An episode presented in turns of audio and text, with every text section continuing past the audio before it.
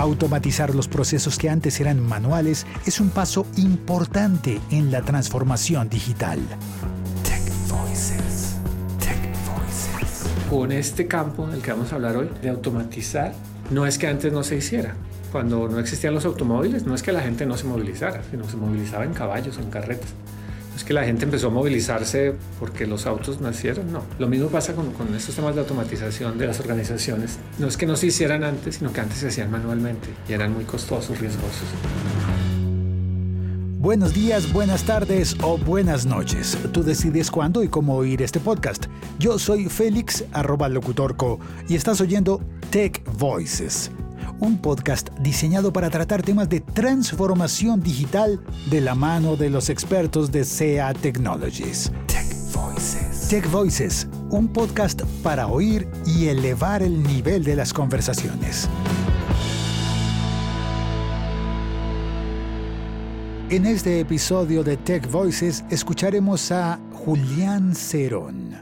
Yo estudié dos carreras. Yo estudié odontología en la Nacional y luego estudié sistemas en la Distrital. Dos carreras terminadas. Terminadas, sí. Bueno, la odontología nunca hice el año rural, pero sí. En mi casa no me lo patrocinaron, pero ambas universidades eran públicas, y entonces no necesité el patrocinio y me gustó y me metí. Y lo irónico, lo interesante es que en ambas me fue muy bien, ¿no?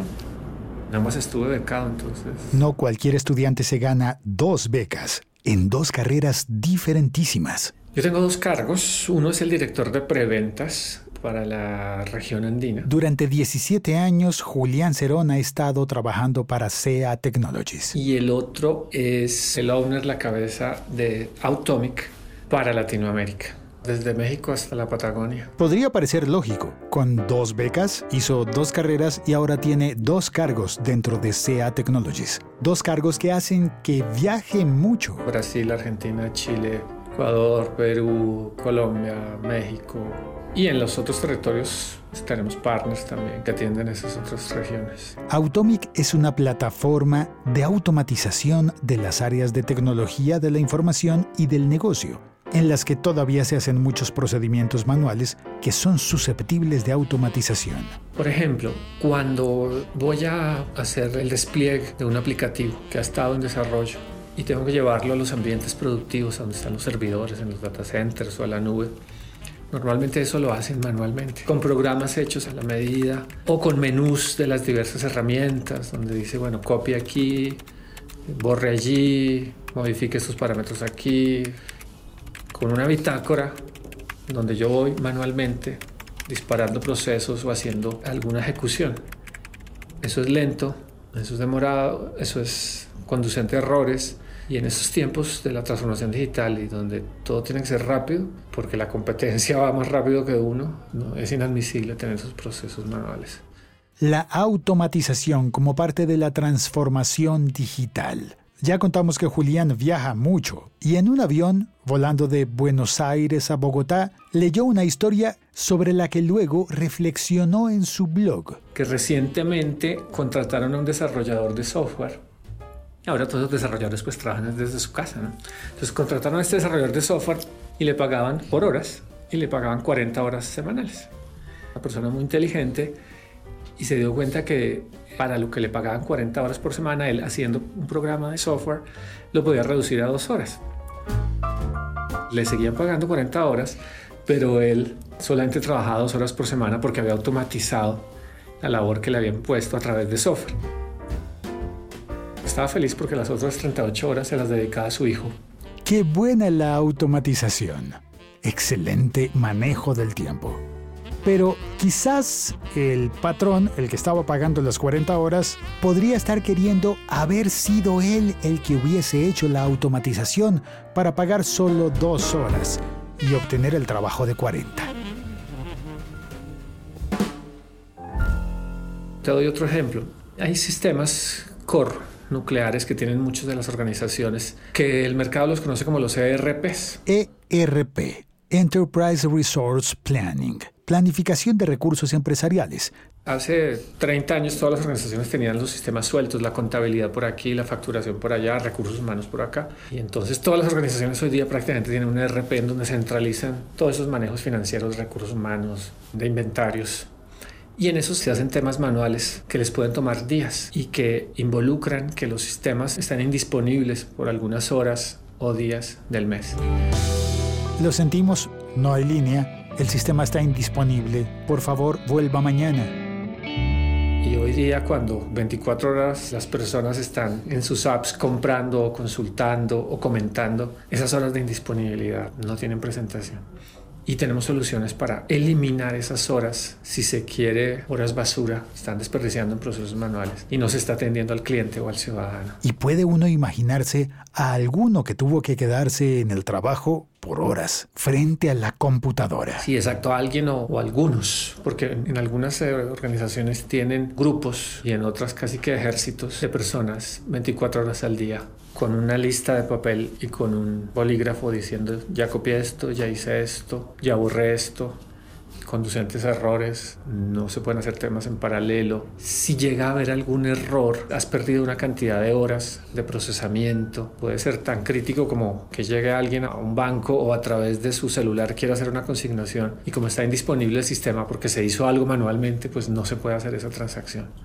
Ya entenderán las consecuencias en imagen, en satisfacción del cliente y en últimas pues en ingresos para una compañía.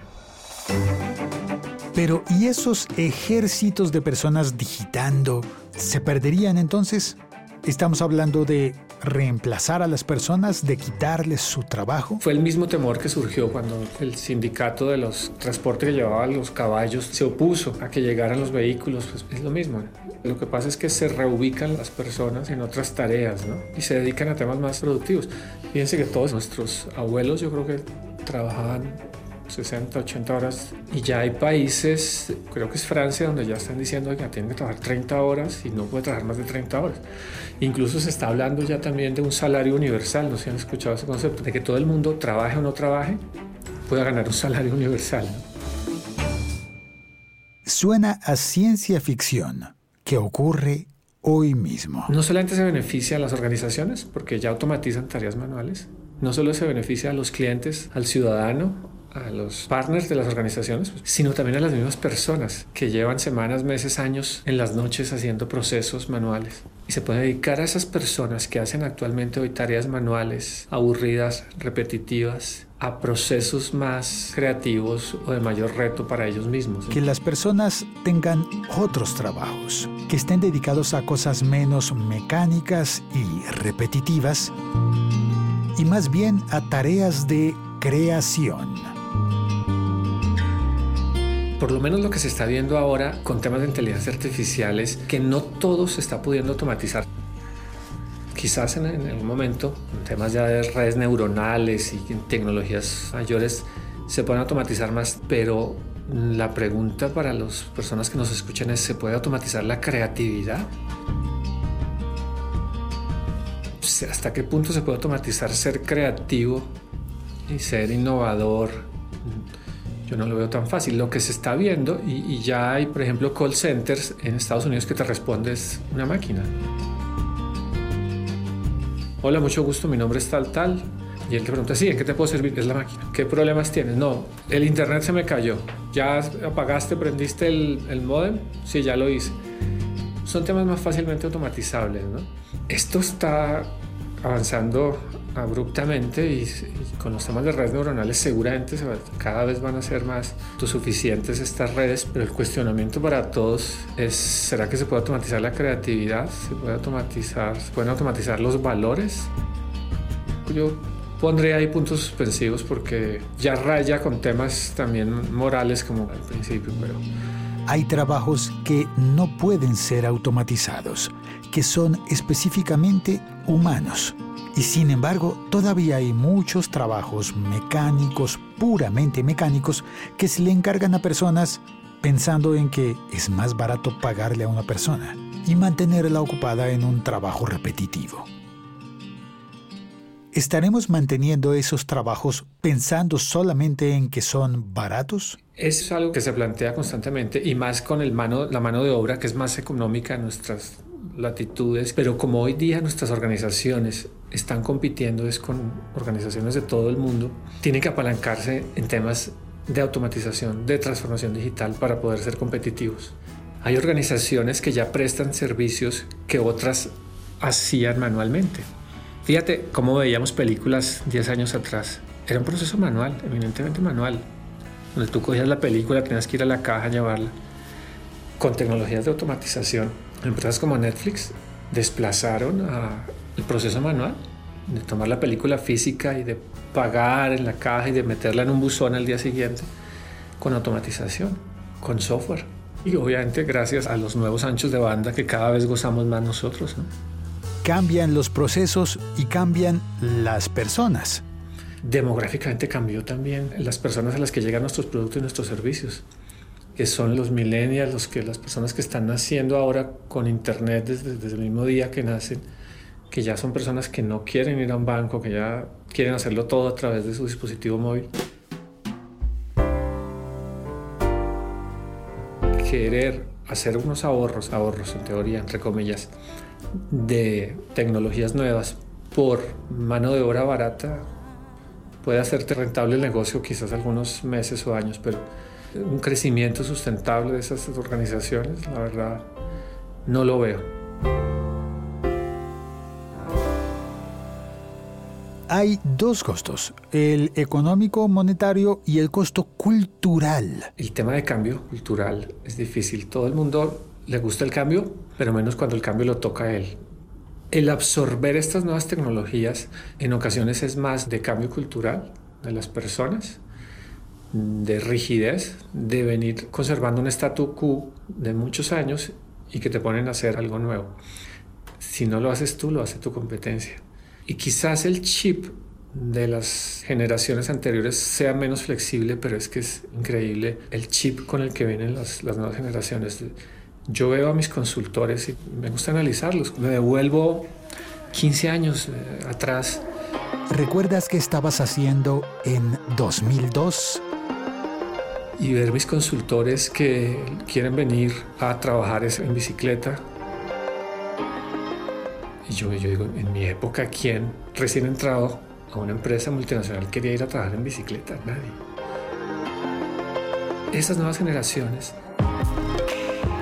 que son no solamente demográficamente los nuevos clientes, sino son los nuevos empleados de la organización. Yo los invito a que miren su organización, sus empresas, y miren por edades los empleados.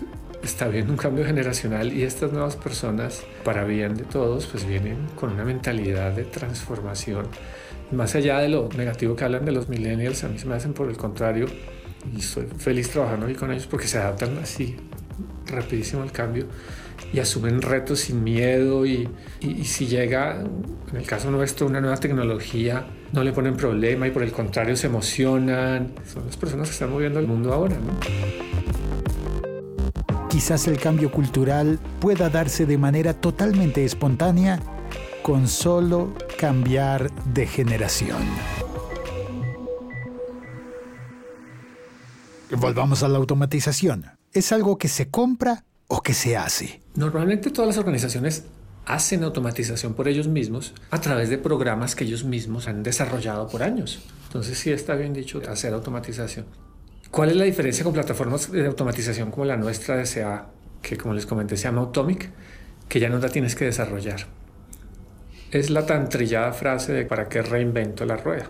Si yo soy un banco, ¿para qué me pongo a crear una plataforma de automatización que ya ha sido exitoso en muchísimos bancos en el mundo?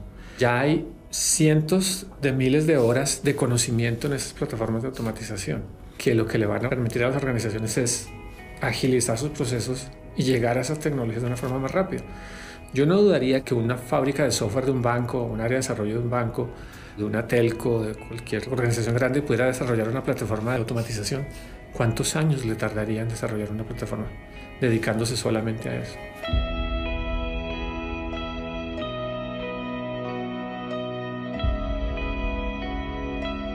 Básicamente yo no hablaría de costos y obviamente no por decir que las soluciones son gratis, no, sino lo importante aquí es ver el retorno sobre la inversión, no solamente a nivel de mayores ingresos, sino también de experiencia del usuario final. Todo el mundo está hablando hoy de experiencia del usuario final. Y todo el mundo habla de transformación digital. Y todo el mundo Habla de Uber, de Airbnb, de Netflix, y todo el mundo quiere ser como ellos. Pero yo no puedo ser ágil si internamente mis procesos todavía siguen siendo manuales. La velocidad de mi transformación digital como organización va a ser tan rápida como la más lenta de las piezas de mi cadena. Porque ¿de qué me sirve ser muy ágil de pronto en algunas áreas nomás? En desarrollo de software, si mi área de compras, si mi área legal, si mi área de mercadeo sigue funcionando de una forma muy lenta. Entonces, sí, automaticé solamente un pedacito y claro, obviamente traigo mejoras, pero si no lo hago a través de toda la cadena de valor, no sirve de nada. Entonces, la invitación es más a pensar en el retorno sobre la inversión en términos no solamente económicos, sino de experiencia del usuario final. La experiencia de usuario, uno de los términos claves en los negocios en tiempos de transformación digital. ¿Qué diferencia a un cliente de un fan? La experiencia. ¿Qué los hace a ustedes volver a un restaurante? La experiencia que tuvieron en el restaurante. ¿Qué los hace volver a una tienda a comprar un par de zapatos? La experiencia que tuvieron. Y suena un poco trivial, pero lo saben más los oyentes, que hoy la gente está comprando sus experiencias. Y los que tienen ciertos teléfonos celulares de aquella marca tan conocida compran más experiencias que el mismo aparato, ¿no? No con eso quiero decir que estamos vendiendo ilusiones, ¿no? Por el contrario, que a través de automatización se le puede brindar una mejor experiencia al ciudadano, al paciente, al cliente, al socio de negocios. Automatización, experiencia, transformación digital. A veces repetimos tanto esas palabras. Sí, es como cuando hablábamos hace 15 años quizás de la nube, y entonces nos la pasábamos yendo todos a los eventos de la nube, todo el mundo hablaba de nube, todo se veía tan bonito y tan etéreo. Lo mismo está pasando con temas hoy día de la transformación digital. ¿Realmente sabemos qué es la transformación digital? Yo definiría la transformación digital como el aprovechar las nuevas tecnologías en beneficio de los clientes. Y fíjense que no estoy diciendo en beneficio de la organización, no estoy diciendo aprovechar las nuevas tecnologías en beneficio de generar más dinero, de tener más mercado, no. Es en beneficio del cliente, del ciudadano, del paciente. Las personas. Que a través de las nuevas tecnologías y de nuevas metodologías, porque fíjate que no solamente las tecnologías han evolucionado, capacidad de procesamiento ha permitido pues que nuestros celulares tengamos ya unos super mainframes que no se tenían hace 20 años. Es muy interesante que han surgido también metodologías para que las organizaciones puedan llegar en este viaje de la transformación, porque no es un destino, es un viaje, de una forma más rápida. Transformación digital es mucho más que tecnología. Y esas metodologías que no tienen nada que ver con tecnología, que pudieron haberse inventado hace 100 años, pero que no se hicieron. Por ejemplo, design thinking, el pensamiento de diseños para apoyar la creatividad. ¿O qué me dicen de metodologías como el utilizar los legos para negocios? Y hay coaches, hay facilitadores que hacen sesiones de coaching a partir de legos para poder sacar la creatividad y sacar ese niño que todos tenemos adentro. Metodologías para pensar, para crear, para innovar. Metodologías como las metodologías ágiles, que nacieron en áreas de desarrollo de software, pero que ya no solo se aplican en las áreas de desarrollo de software, sino que se aplican en toda la organización, porque de nada sirve ser ágil solo en las áreas de desarrollo de software, sino tiene que ser en toda la cadena de valor. En esta misma serie podcast, Tech Voices, tendremos un episodio especial dedicado a la metodología ágil. Un episodio en el que podemos aprender montones. Entonces, fíjate que no es solo un tema de tecnologías, sino es un tema de metodologías y es un tema cultural. Tecnología. La tecnología no es el 100% de la respuesta, pero sin tecnología no lo puedo hacer. Procesos y métodos. Las metodologías no son el 100% de la respuesta, pero sin metodologías no lo puedo hacer. La cultura. La gente no son el 100% de la respuesta, pero sin la gente no lo puedo hacer. Es un trípode que hay ahí entre tecnología, procesos y gente, las que me van a permitir poder apalancarme de la transformación digital y reinventarme. Porque si no me reinvento, pues en estas épocas globalizadas me reinventan y me acaban o me absorben o me compran como compañía. Muchas gracias a Julián Cerón y también a ti. Gracias por acompañarnos en este episodio de la serie podcast Tech Voices. Tech Voices.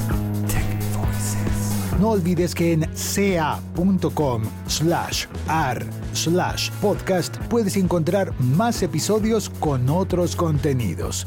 Si quieres más información o enviarnos tus comentarios sobre lo que acabas de escuchar o proponernos temas de tu interés, escríbenos por favor a sea-andina@sea.com. Puedes escribir directamente a Julián Cerón a julian.ceron@ca.com.